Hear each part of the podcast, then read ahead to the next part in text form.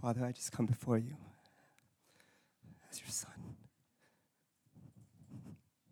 wanting to share the goodness and the beauty of Jesus in this place.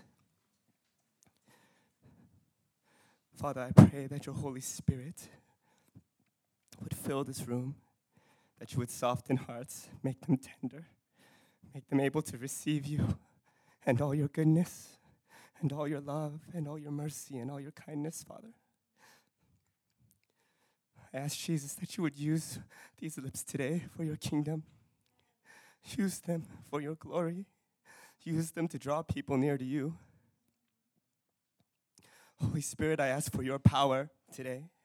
I don't have wise or eloquent words, but Father, I trust in your Holy Spirit and I trust in your holy anointing that you can do all things.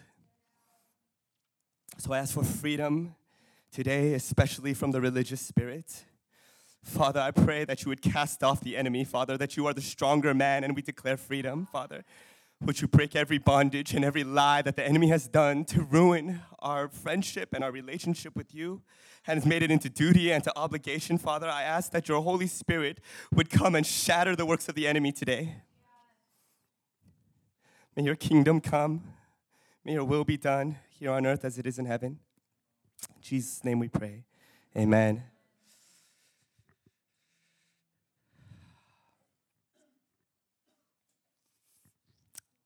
If you guys have your Bibles, if you could open them, open them up to Luke 10, um, we'll be looking at Luke 10 38 to the end of that passage.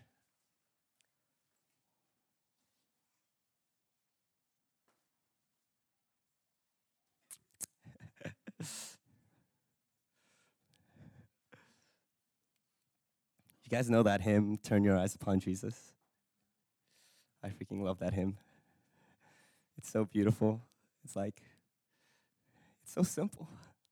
And it's really all we need to do, you know? Turn your eyes upon Jesus. Look full in his wonderful face. And the things of will grow strangely dim in the light of His glory and grace. Is everyone at Luke 10 38? By the way, I'm pretty much doing whatever I want today. Dennis isn't here. you know? So guess what? Nick and I get to party. I'm just kidding. I'm just kidding. God, keep me consecrated. Keep me consecrated. Keep me consecrated. no, I'm just messing. Um, yes, okay. Luke 10:38. Let's read. While they were traveling, he entered a village, and a, okay, he's Jesus, by the way, and a woman named Martha welcomed him into her home. She had, she had a sister named Mary, who also sat at the Lord's feet and was listening to what he said. But Martha was distracted by her many tasks, and she came up and asked, the Lord answered her, Martha, Martha, care that my sister has left me to serve alone? So tell her to give me a hand. The Lord answered her, Martha, Martha, you're worried and upset about many things, but one thing is necessary. Mary has made the right choice. Or for some of you guys, it's going to say she has selected the better portion, and it will not be taken from her. Amen. Amen. Let me just first start off by saying, um,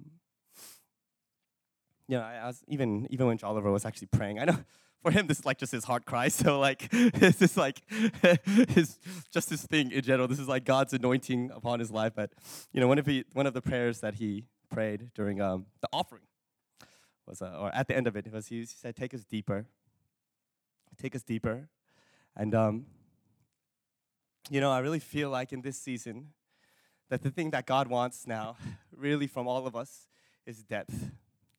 Depth with our walks with Jesus, real depth. The kind of depth that isn't shaken and stirred by every wave of the wind, by every cunning deception or lie or false teaching or doctrine, but the, the because you know, you know what's crazy about doctrine? Like the reality is the enemy can use doctrine. Isn't that twisted? That's twisted, right? The enemy can use doctrine. That's why the enemy spoke the word to Jesus, right? When he's being tempted in the desert, he's like, hey, here's the word. And then Jesus is like, dude, get behind me, Satan. You know, and he like he knows the word so well. And he know, but he more than the knowing just the word, he knows the God behind the word, and he knows who would ask him those kinds of things. And it wasn't God. It wasn't God the Father. And that's why he was able to resist, you know, the temptations and the lies of the enemy in the desert, right? And I feel like for us, one of the things that I feel like God has been doing is He is, I believe He wants to take us deeper. And um, here's the thing about depth. Okay, this is just whatever. Take the meat from the bones, pick it however you want to choose it, okay? Or not however you want to choose it, however God, you feel like God is telling you to choose it. But, you know, there's a certain depth, like, that you can only go alone with God. Like, God is a unique and individual and personal God, right? He speaks to every single one of us. We're His royal priesthood. He speaks to each of us as individuals. And the reality is, there's, there's a depth and a calling that every single one of us has that only we can follow. It's not, your, it's not going to be with your brothers and your sisters, the people next to you. There's, some, there's going to be some aspects of your walk with God that it's just got to be you and Him. Just like Peter walking on the water, right? Only Peter stepped out of the boat. Only Peter saw Jesus on the water. Only Peter said, Lord, if it is you, command me. And so, and so Peter's the one that gets to meet Jesus on the water. And or John, right? John, like when Peter's like getting essentially the the good quote the, the good semi bad news that he's gonna die for Jesus, he's gonna be martyred. He says, "Well, God, Jesus. Well, what about that guy?" And he points at John, but he says, "Hey, don't worry about John. I have other plans for John. I have something separate for John because the reality is there was something that God had planned and ordained for him as an individual. And I realized that for every single one of us, there is, there is, there, there will come a time in your walk with God where your brothers and your sisters and the people on the left and to the right, they're not always going to understand. They're not always going to get it. And you have to, you have to be able to say, if this is where Jesus is, that's where I'm gonna go. This, if this is where Jesus is, that's where I'm gonna go. And I feel like for us, this is the season. And I believe that this is the season where the secret place is gonna matter much more than any other place that we walk through. The secret place is gonna be the most important thing for all of us. Because here's the reality we can't pull, like, no matter how anointed and great Pastor Dennis is, or any of the staff, or any of the leaders are, they cannot pull you to the depths of Christ. That's a place where only you and Jesus can go together. No one else can pull you there. Look, I want it too, man. you know, I want, I want to go to the deep places with God, but I understand that it's not always going to be with the brothers and sisters to the right and to the left. And here's the thing. But the, uh, the irony of this is that unique call is exactly where God brings us to unity genuine unity. You know why? Because, okay, A.W. Tozer put it like this, and, and if you guys have read The Pursuit of God, this is a quote from that, okay? But he puts it like this He's like, most churches, most ministries do this. They get a piano and they try to tune their piano to the finest sounding piano right? The, the, the t- piano that sounds most tuned. And they'll get a piano and they'll tune it to that one. And then they'll get another piano and tune it to that piano. And they'll tune it and tune it and tune it and tune it and tune it. By the time you get to the end, you have one piano that's totally off key. And then there's just one piano that sounds right. And that's what most churches do. We tune you to a, to a culture. We tune you to, to a BTM, like whatever it is. I don't even know what it is, to be honest. Like, whatever it is that we do, pray a lot, stuff like that, we tune you into this culture. And the moment you come out of that culture, you're no longer in tune. You don't know how to play keys, you don't know how to play the right chords. But A.W. Tozer says this unity, real unity comes like this when there is one tuning fork and it comes and it touches every single piano and it tunes it to the same key. When we're all tuned to what Jesus has for us, then we'll all walk in closer unity. We'll all walk with conviction. We'll all walk, honestly, the closest things that I've ever had with brothers and sisters in my walk with God. Honestly, was probably, other than staff and stuff now, it was my last prayer team. Because every single one of us, even though we felt like we had a unique calling, God was calling us. You know, my, my friend Rebecca, she felt like super called to missions. Um, Kevin had a similar thing, but it wasn't quite the same. You know, Howard at the time, I think he was thinking about leading worship. I don't even remember what it was. There was just a bunch of different people, different callings, different sense. But every time we gathered together, there was a sense we're here for Jesus. And that brought us all closer.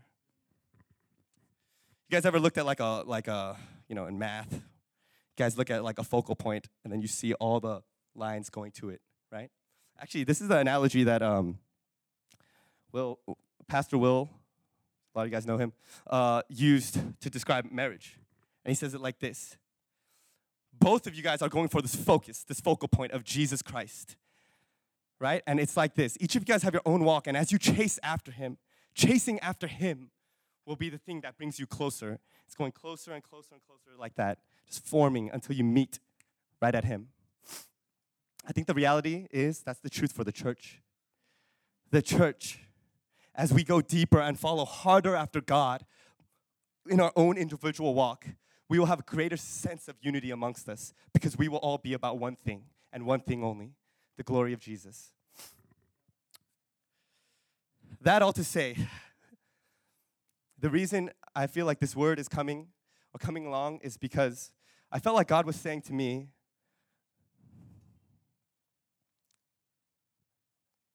we all need to focus on the one thing. On the one thing. You know, let me just get into the word, okay? So, it says, while they were traveling, he entered a village and a woman named Martha. Martha welcomes, she sees Jesus coming alongside from a distance. And then she says, she says, she sees him and she's like, "Oh, I'm gonna, I'm gonna welcome her, welcome him into my home. I've heard about this Jesus. I heard he does awesome things. He seems really cool. He seems really great. So I want to invite the story. Is that, is that right? And it's like the most interesting thing to me about this story is that, is that Martha, you know, she, she must be pretty bold. She must have taken a step of faith by inviting him into her home, right? It's not like anything else. It's not like just a normal day. It's just like, it's just like I see Jesus from the distance. And so I'm gonna come and I'm gonna ask him, please come into my home, come be with me. And then Jesus says, okay, I'm gonna come into your home today. And then right after that, it's, it's like, what? it's like right after that, Martha, it says like, so when she welcomes him, her sister, Martha's sister, Mary, is like, oh, Jesus is here. So, so, so Mary decides like, all right, I'm gonna go and I'm gonna sit at the feet of Jesus and I'm gonna listen to him, right? But Martha, it says Martha was distracted by her many tasks, and she came up and asked, Lord, don't you care that my sister has left me to serve alone? So tell her to give me a hand. Look, I don't know about you guys. When you guys invite your homies to your house, like, or anyone, right? Isn't it like you want to serve them, but at the same time, like the main thing is you want to be with them, right? Right? Isn't that what you would normally do? But for whatever reason, Martha, she seems distracted, right? She seems fixed on other things. And to be honest, when I look at her, I don't feel like she's in the wrong place. I don't feel like her heart is like twisted or like jacked up or like she's trying to be evil, right? It's just really simply like, I'm gonna serve. I'm gonna serve. But this this little thing, this one thing, becomes a distraction. And you know, I kind of wonder sometimes here at BTM. oh, I need grace. Look, prayer team, you guys need to start praying. You need to start praying. All right, you need to start praying right now. I need the freaking holy anointing right now. Okay. Um, but when she decides that she's like, when you guys come into BTM, we have such a strong culture, such a strong tradition such a strong sense of what to do, don't we? Everyone that comes into BTM, it doesn't, you know, you don't have to be here too long to figure out what we're about. Revival, campus, revival, Trump be saved. You know, there's a lot of things that's pretty clearly BTM esque. You have BTM DNA if you've been coming here for long enough. There's some things that we naturally and what we'll do. And it's just because, honestly, the tradition here is so strong. When you step in through those doors, it is easy to just go into a mode of tradition, a mode of culture, a mode of this is what I always do. And Martha did the very same thing I'm always serving. I'm always cleaning. I'm always doing things at home. But she was distracted from the one thing, her a visitation from Jesus. She fixed her eyes on what to do instead of who to do it for, right? I look at us as a ministry, and you know, I, I feel like Nick has been saying this also, because I don't want any of you guys to ever burn out while serving God. There should be no such thing as burnout in serving God. All right? We should be burning to serve God, right? That's how it should be, right? We should be like, I, I don't feel like Jesus ever went through burnout. Do you? like, I don't feel like Apostle Paul went through burnout. He's just like, dude, I've been dis- I'm distressed. I've been persecuted. I've been freaking slandered. I've received lashes. I got my shipwrecked. Still burning, you know? Still burning. That's because I think burnout comes from looking at the wrong place.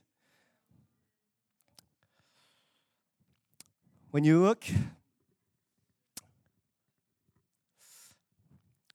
You know, the thing is, we're like this. We have, we have the heart of a servant.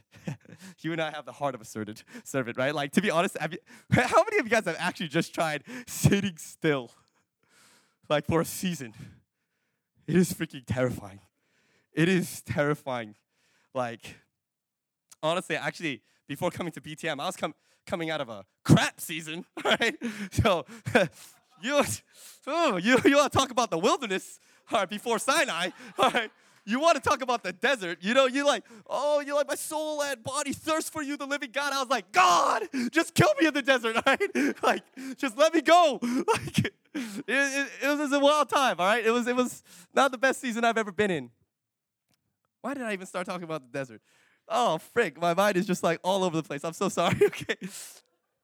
Anyway, burnout. Yes, yes. I came into a place of burnout. And to be honest, I realized it's because there had been a sense of all my identity, all that I am, was found in this place of serving. When I had, when you're in the desert, you have no one, no one to serve. You know, you have nowhere to serve.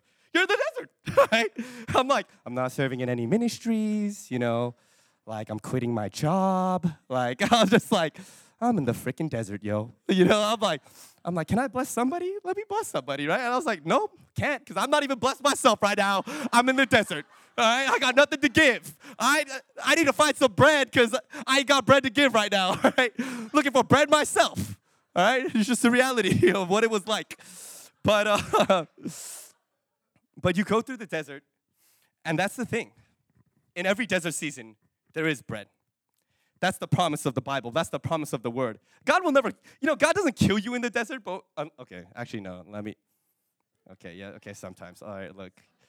I don't want to go into that with all the Exodus cheese and how, like, the rebellion led to, like, them dying, okay, and them being killed, but let me just, let me just, let me just keep it focused, all right? The point is, God provides in the desert. God will give you enough in the desert. God will give you the bread in the desert. God will give you everything you need in the desert. Like he, you know, if you need manna, he'll give you manna. If you need quail and you need meat because you're greedy, he'll give you the, you know, he'll give you the meat. If you're freaking dying of thirst out there, he'll give you the living water. He'll do everything that you need. But when I came out of the desert season, I realized it's because all of this, all of I had, from my original heart of service, I had separated from the one thing that really matters. The one thing that really matters is just sitting at the feet of Jesus. Sitting at the feet of Jesus. What is, what is your ministry? What is your ministry? Some of you guys are like, I serve in you know, campus ministries, KCM, KCCC, Epic, I don't know, Crew, whatever, NABS. Um, you know, you serve in your, your ministry. Some of you guys serve, serve in Epic. Some of you guys serve in Now. Some of you serve in all of these different areas. But there's only one real ministry at the end of the day.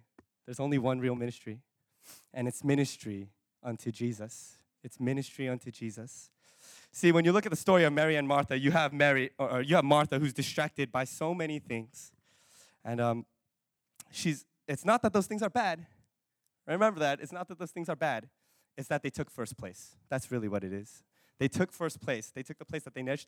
Because let me say this when there's a visitation from God, all your tradition, all your culture, all your whatever it may be, it should go out the freaking window and you should drop whatever it is for that moment to be with Jesus.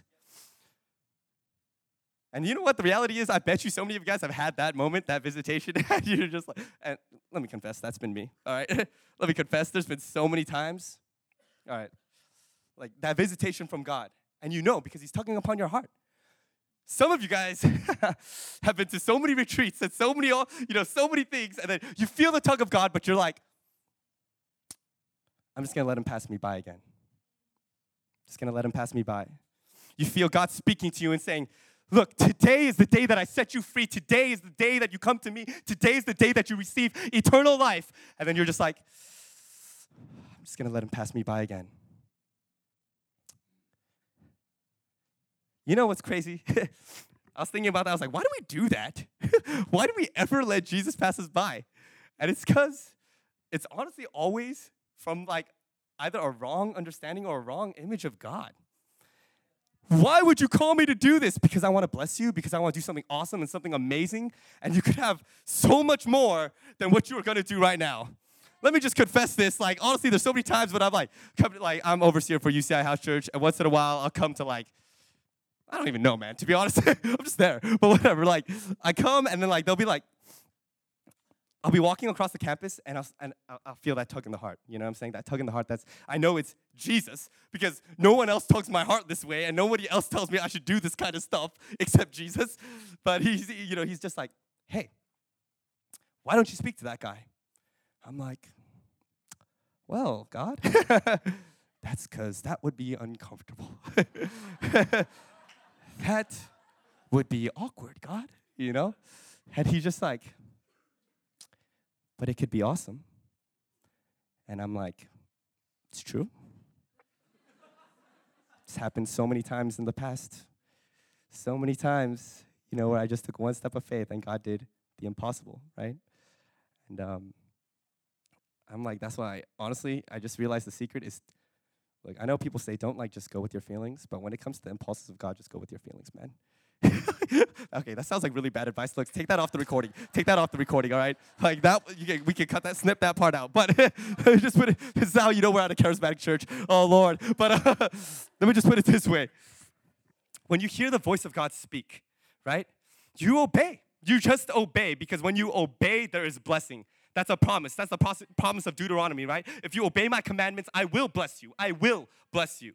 Even if it's not like the way that you expect it to look, there will be a blessing. My first time I evangelized, I looked like a freaking idiot, absolute idiot. I just felt in my heart, God's like, Jason, I want you to go share the gospel with that girl. Starbucks. Like, I'm like, I don't know how, how many weeks it's been since I've been saved, but I'm share the gospel with what, God? In the public? With everyone here? Yeah, share the gospel with that girl. And I'm just like, okay, you know. And then you go, I stand up, and I'm all nervous. I'm all tense. I'm like freaking sweating, dude. I'm just like, and like like people probably looked at me and thought I was like messed up. Probably thought I was on something because I was like literally just sitting at my table, not reading, not doing anything, but just like literally talking with God in my head, you know? So I'm just like, God, I really don't want to do this. I'm really nervous, man. Just do it, Jason. Just do it. Okay. And then yeah, I go up.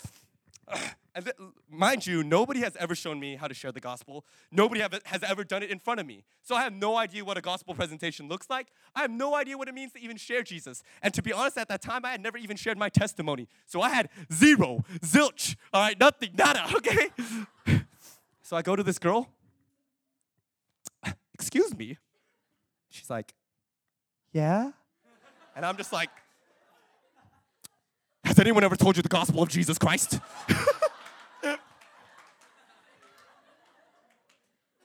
Um, actually, I'm Christian.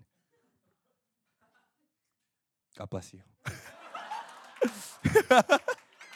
this is my first evangelism attempt. Okay. By the grace of God, it's gone a lot better than that. But I confess this to say this. Even though outwardly nothing looked great, outwardly, honestly, I probably looked like an absolutely, absolute idiot. Inwardly, I felt the pleasure of God.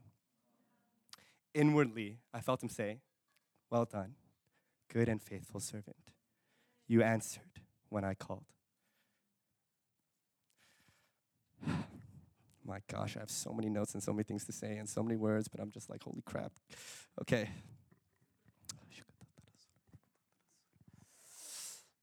Okay. Um, so, Martha.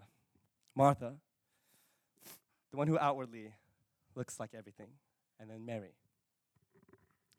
You know, I kind of I, I took a moment to kind of just study Mary a little bit because Mary is, in one sense, remarkable. She is remarkable. I don't, I don't honestly I don't I don't understand a lot of it, a lot of it. But Mary, when she hears that Jesus, she sees Jesus come into the home, she goes to him, and she sits at his feet and listens to him.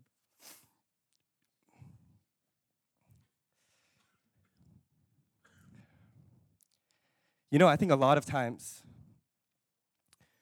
we don't consider something like that ministry. You don't think, oh, that's serving God.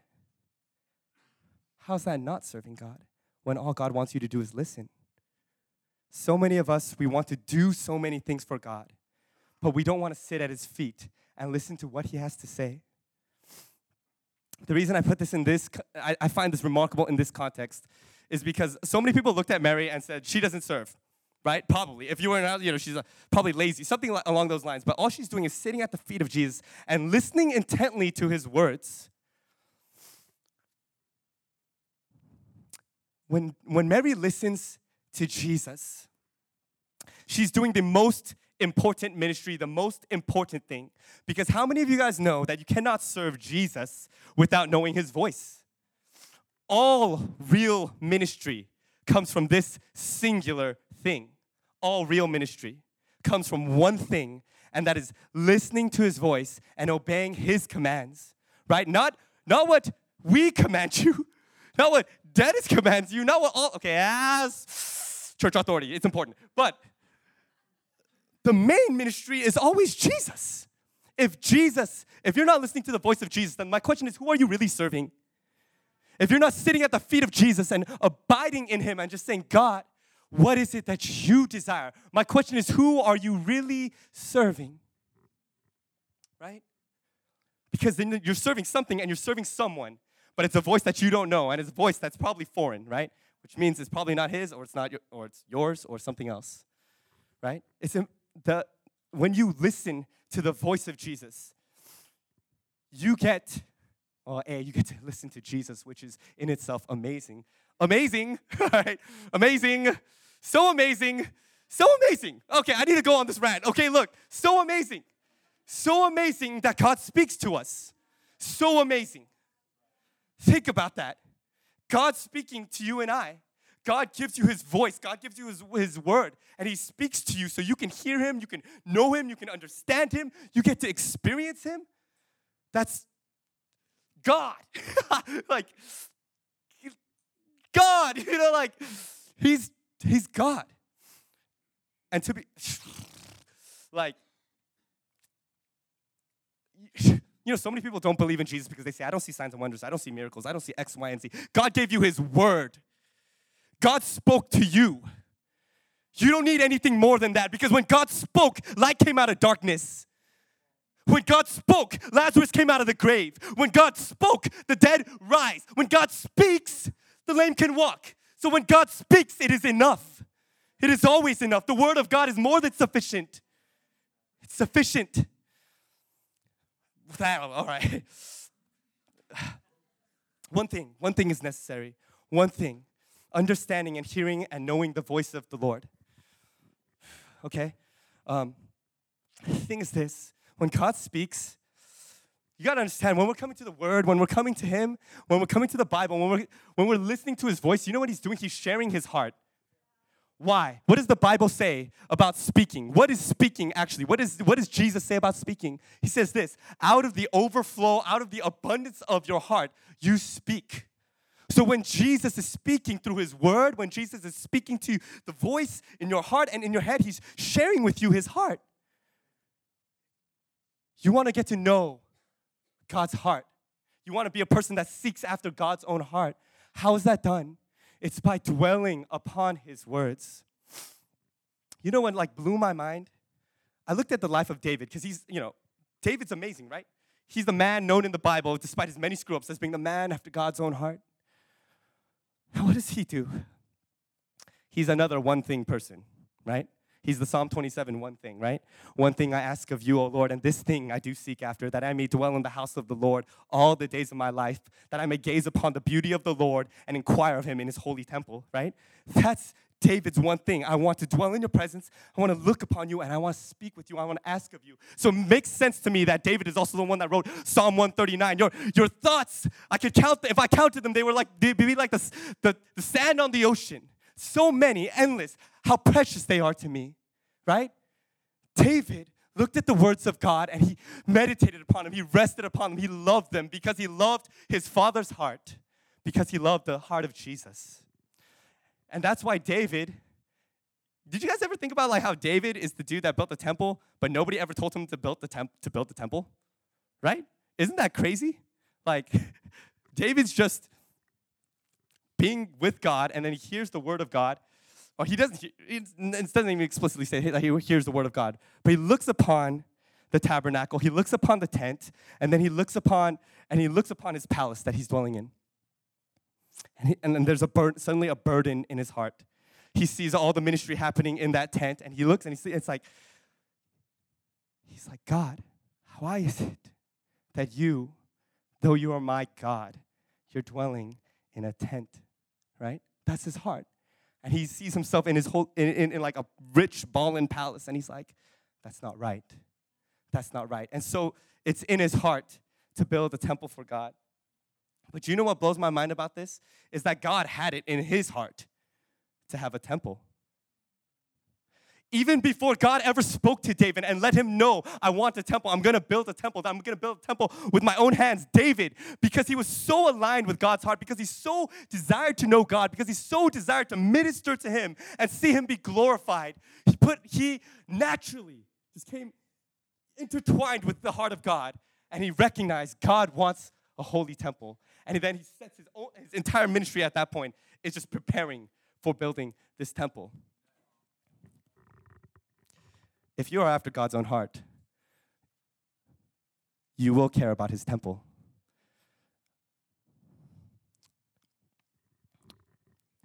Mary made the decision to listen to the voice of God.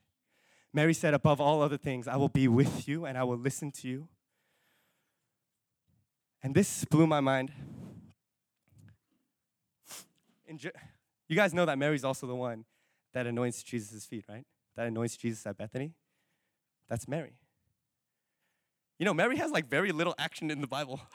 it's kind of weird. She has like re- maybe like three or four real appearances in one sense, right? She's not like Peter, who gets like, you know, practically got his own show going on over there, you know? He's not like Paul. He's not like all she's not like all of these other people, but Mary is there. And um, Mary, despite having very little action, she has very deep and subtle things. Mary was the person that sat at the, at the feet of Jesus and listened to his voice. Mary is also the person that anoints Jesus at Bethany. And if you think about that anointing, I always thought it was weird, you know, because I've always heard it in the sense of like, it's because you know Mary like loved him so much that she's pouring out all her, her affections for him, and I think that's so true. I think that's so true. I believe that that expression, that that alabaster jar was the expression of Jesus' love for, or I'm sorry, Mary's love for Jesus. But you know what? I think that's also a result of her being somebody that listens to Jesus. If you guys look at John 12, and this is where Jesus anoints I'm sorry, Mary anoints Jesus. Um, when everyone's knocking on Mary for this, for this single thing, they're like, you know, all the disciples are around and they're watching this thing happen before their eyes. All the disciples, they say, they're like, what are you doing? You could have given that to the poor. You know, because that was actually one of the common ministries, right? That's why Judas, he was actually that's why Judas, you know, when they said, get, you know, do what you need to do, they thought Judas was getting money from the money bag to give it to the poor because that was part of their ministry. It's normal. But but Jesus responds to them and he says this Leave her alone. She has kept it for the day of my burial. For you will always have the poor with you, but you, don't, you will not always have me. Mary, Mary, because she sat at the feet of Jesus, knew that Jesus was going to die. Think about this. She is the only one that anoints Jesus for a burial. She's the only one. Why is this important? Holy Spirit, give me the grace to get this.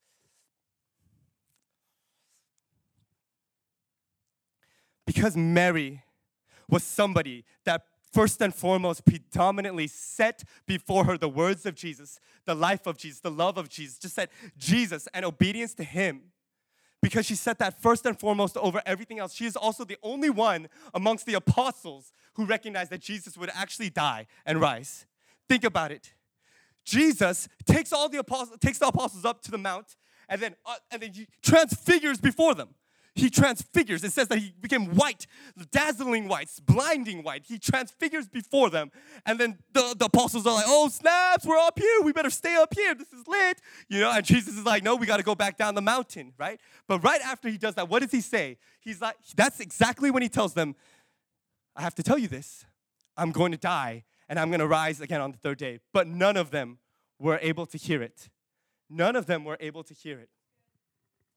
And yet, Mary, for whatever reason, Mary, the one who sits at Jesus' feet, Mary, the one who listens to Jesus' words, actually has the perception, the, the heart to, to hear and to hear Jesus' Jesus' words when he says, I'm gonna die. I'm gonna die and I'm gonna rise again, right? Here's the thing, here's what I realized.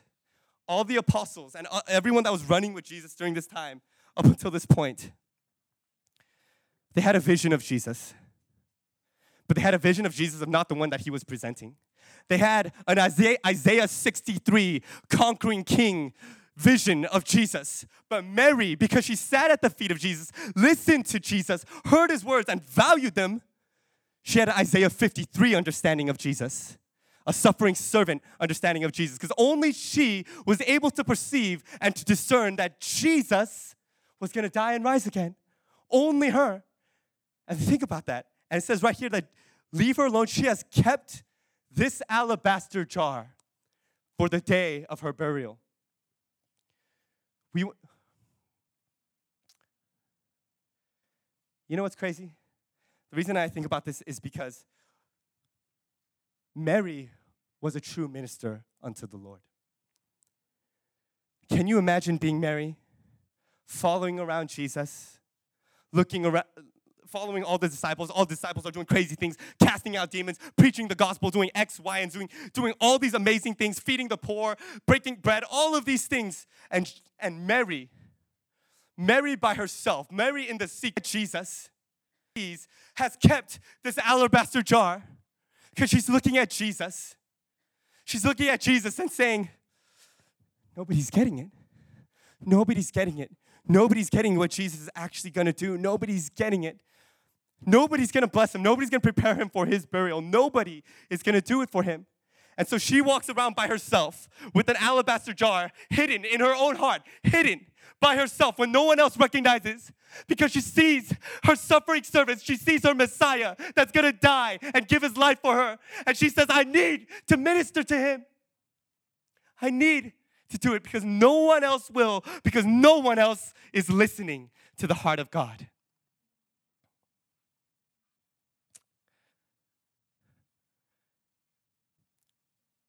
Mary breaks that and it prepares her for prepares him for the burial.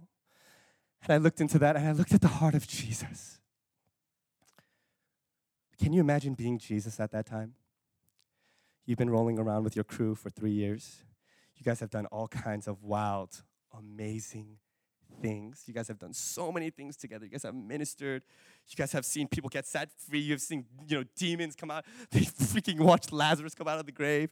They did all of these amazing things. And all those guys that ran with you at your moment of deepest and darkest despair, at your moment of the hardest and most broken time that you have, at the moment when you recognize this is it for me, nobody knows nobody recognizes, nobody sees. But then there's one. one person who hears, one person who sees, one person who understood the heart of Jesus and ministered to him in his lonely place. I've been thinking a lot about ministry and what we call ministry. Ministry, when we're serving, is when you hear his voice. And when you hear his voice, you hear his heart. I used to be like, God, why, why tell me to go pray for that guy or for his healing or anything else? And that's when he would say to me, because I love them, because I died for them, because I paid for them, and they don't know that. They don't know how much I love them. That's why. That's why you do it. Our ministry is not primarily a ministry unto people. Your ministry is unto the heart of God. Every single thing that you do is unto the heart of God. Loving the Lord your God with all your heart, with all your might, with all your soul, with all your strength, and loving one another is one commandment. Why? Because that second commandment is the heart of God. He wants to be loved, but He loves everyone. That's why it's one command. What is the greatest command? What is the greatest command? That's what that's the question that was asked. It was not what are the greatest commands? What is the greatest command? It is this. Love the Lord your God with all your heart, heart soul, mind, and strength, and love one another. One command. There, it's one.